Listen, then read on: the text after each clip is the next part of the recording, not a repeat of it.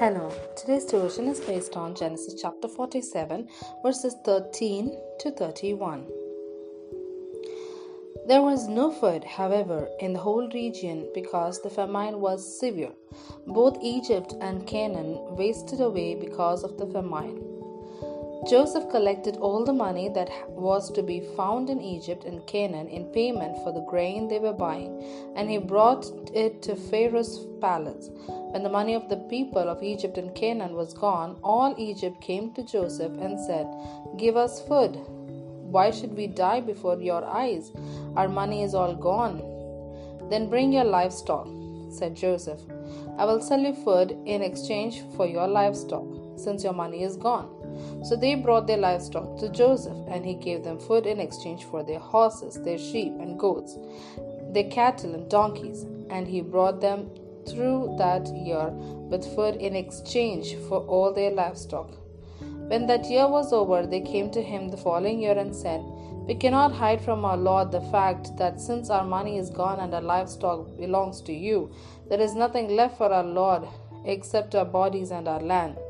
Why should we perish before your eyes, we and our land as well? Buy us and our land in exchange for food, and we with your land will be in bondage to Pharaoh. Give us seed, so that we may live and not die, and that the land may not become desolate.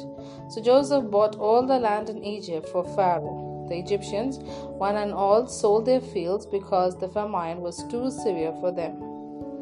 The land became Pharaoh's, and Joseph reduced the people to servitude from one end of Egypt to the other. However, he did not buy the land of the priests because they received a regular allotment from Pharaoh and had food enough from the allotment Pharaoh gave them. That is why they did not sell their land.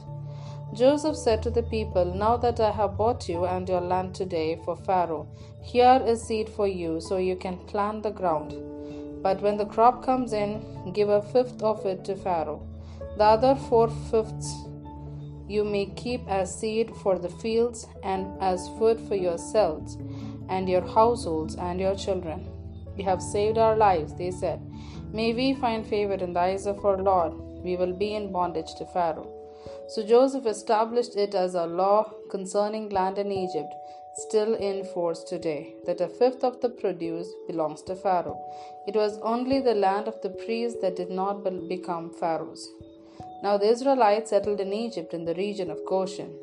They acquired property there and were fruitful and increased greatly in number. Jacob lived in Egypt 17 years, and the years of his life were 147. When the time drew near for Israel to die, he called for his son Joseph and said to him, If I have found favor in your eyes, put your hand under my thigh and promise that you will show me kindness and faithfulness. Do not bury me in Egypt, but when I rest with my fathers, carry me out of Egypt and bury me where they are buried. I will do as you say, he said. Swear to me, he said. Then Joseph swore to him, and Israel worshipped as he leaned on the top of his staff. Here ends the Bible reading.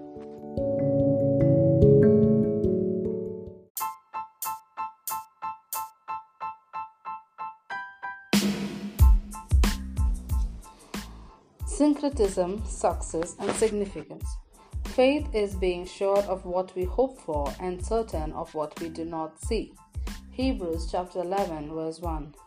The closing chapters of Genesis present us with materials that distinguish success and significance in the persons of Joseph and Jacob. The narrative de- depicts Joseph as immensely powerful and successful. Joseph's syncretism and success. As the famine continues and extends, Joseph archives pinnacle of power in Egypt. He is personally responsible to reduce the entire population to a condition of servitude.